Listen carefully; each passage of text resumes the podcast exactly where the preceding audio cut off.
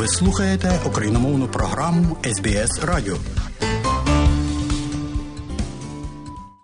В україномовній програмі Радіо СБС вістки із рідних земель, з якими вас ознайомить Марія Галащук зі Львова. Слухайте Радіо СБС. Речник Генерального штабу Збройних сил України Андрій Ковальов у ранковому зведенні станом на четвер, 16 лютого 358-ї доби російського широкомасштабного вторгнення повідомив. Протягом доби противник завдав 3 ракетних та 18 авіаційних ударів. Окрім того, зафіксовано 52 обстріли з реактивних систем залпового вогню. Російські окупанти стріляли по цивільній інфраструктурі Донеччини та Херсонщини. Є поранені та загиблі серед цивільного населення. Уночі, 16 лютого, російські окупанти завдали масованого ракетного удару по об'єктах критичної інфраструктури України. Противник випустив по території України 32 крилаті ракети повітряного та морського базування. Наші захисники знищили 14 крилатих ракет, калібр та дві керовані авіаційні ракети. Висока імовірність подальших російських авіаційних та ракетних ударів по всій території України. Противник зосереджує основні зусилля на веденні наступальних дій на Куп'янському, Лиманському, Бахмутському, Авдіївському та Шахтарському напрямках в районі Грениківки, Бахмута, Авдіївки, Мар'їнки та Вугледара.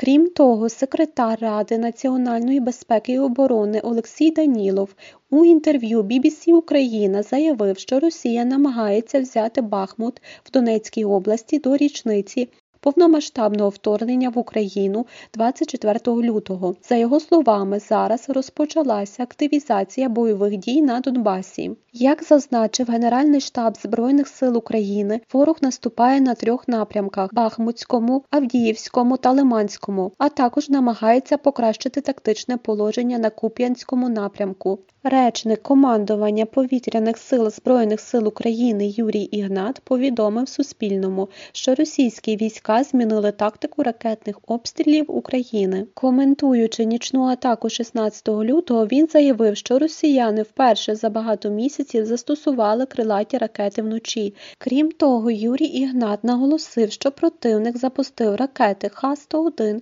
Х-555, Калібр, а також Х-22, які на сьогодні українські військові не можуть збивати. Хочу нагадати ще раз, що дійсно ті ракети неможливо збивати нашою противідною обороною. Це от і ті ж Онікс, і Х-31, і е, Х-22, і всі інші е, типи балістичних ракет. Е, Для цього нам потрібна зброя. Вже не раз говорили, яка так. І сьогодні хочу нагадати саме Х-22 е, ракети. 12 було випущено так із шести літаків з Курської області. Це Терористичні ракети це зброя, фактично, яка прирівнюється до терористичної, коли її випускають по е, мирних густонаселених містах. Ці сьогодні ракети влучили по наших містах. Бачимо, що відбувається ну так і в Павлограді, і бачимо е, вибух на нафтопородному заводі Кременчук. Так це дійсно ну і крім того, так 16 ракет е, було знищено. Це 14 е, таких калібр Х-101, Х-555. Ну те, що власне можемо збивати,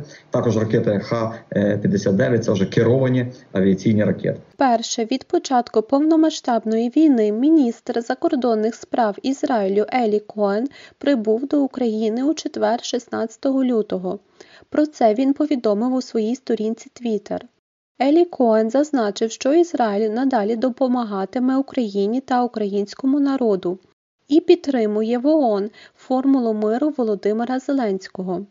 Візит глави міністра закордонних справ Ізраїлю розпочався з поїздки до Бучі і Бабиного Яру. Пізніше відбулася його зустріч з міністром закордонних справ України Дмитром Кулебою та церемонія відкриття посольства Ізраїлю у Києві на постійній основі.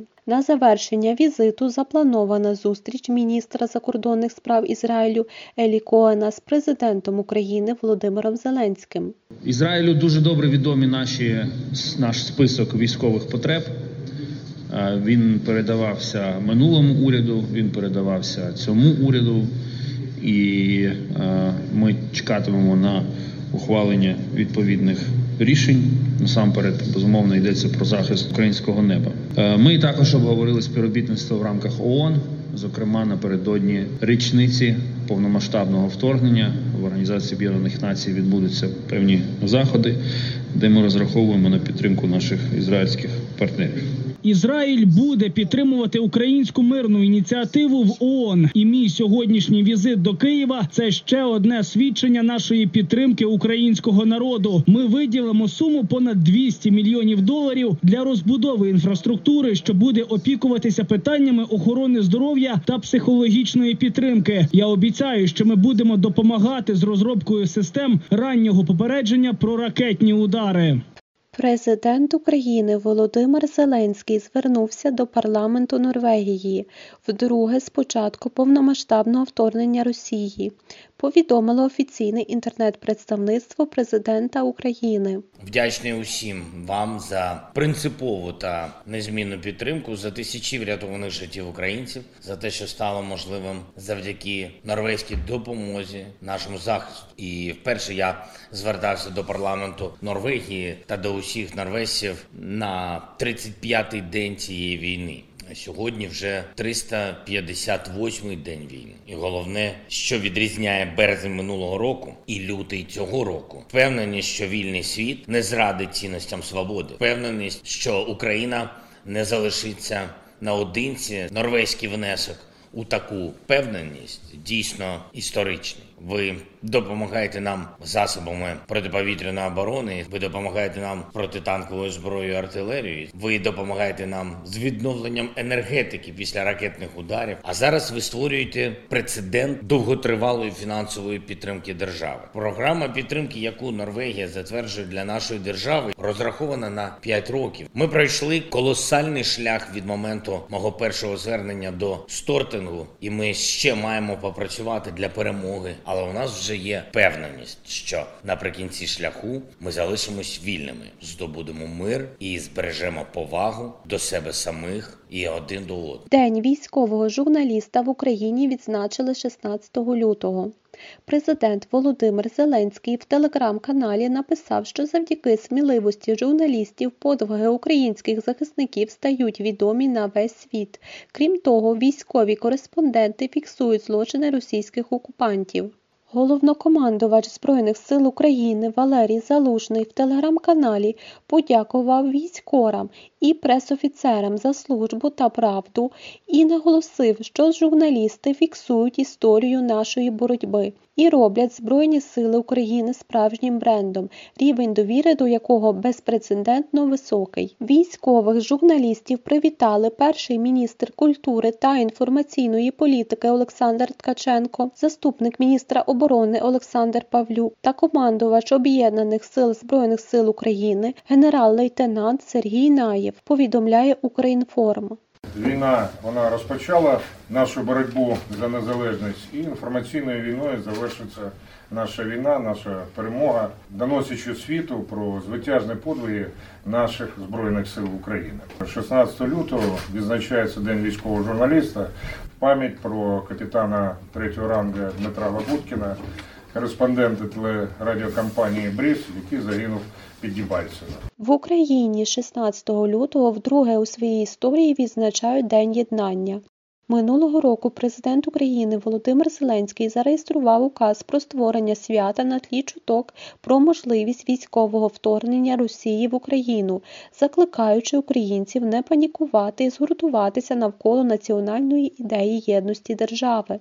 Варто згадати, що закордонні видання називали 16 лютого 2022 року можливою датою початку війни. У Львові погасили марку Воїни світла, воїни добра. Про це йдеться в повідомленні Галінфо. Поштовий випуск присвятили працівникам критичної інфраструктури, які щодня працюють над відновленням світла, води та тепла в оселях українців, зазначила Львівська обласна військова адміністрація. З 15 лютого Укрпошта вводить в обіг поштовий блок Воїни світла, воїни добра. Він присвячений героїчному вкладу українських комунальників, які відновлюють українську інфраструктуру після ракетних обстрілів. На марці зображені представники низки професій: дорожники, зв'язківці, енергетики, водопостачальники та газовики. Наголосив представник Львівської дирекції Укрпошта Євген Савчук. У той же час голова правління Львівгаз Тарас Китриш заявив, що створення цієї марки важлива подія для всіх, хто працює на енергетичному фронті.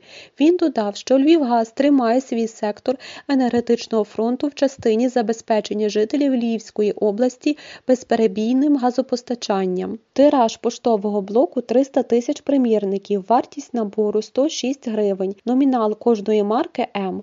На завершення слухайте вечірнє звернення президента України Володимира Зеленського.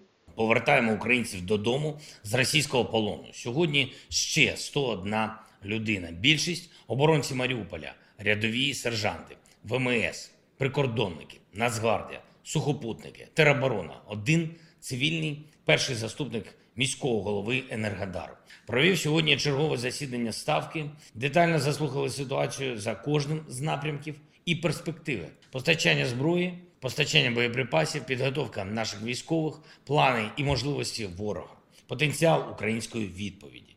Тримати ситуацію на фронті, готуватися до будь-яких ескалаційних кроків ворога це пріоритет на найближчий час. Просуватись у подальшому звільненні нашої землі це пріоритет, який ретельно готуємо. Марія Галащук для СБС українською. І далі нагадуємо, що україномовна програма Радіо СБС щодня подає вістки з рідних земель та огляд новин бюлетеня СБС Радіо. Заходьте на нашу веб-сторінку www.sbs.com.au Ukrainian і також на нашу сторінку у Фейсбуці. Ви можете слухати наші радіопрограми також і через мобільні додатки App і Google Play. Слухайте Радіо СБС сьогодні і завжди.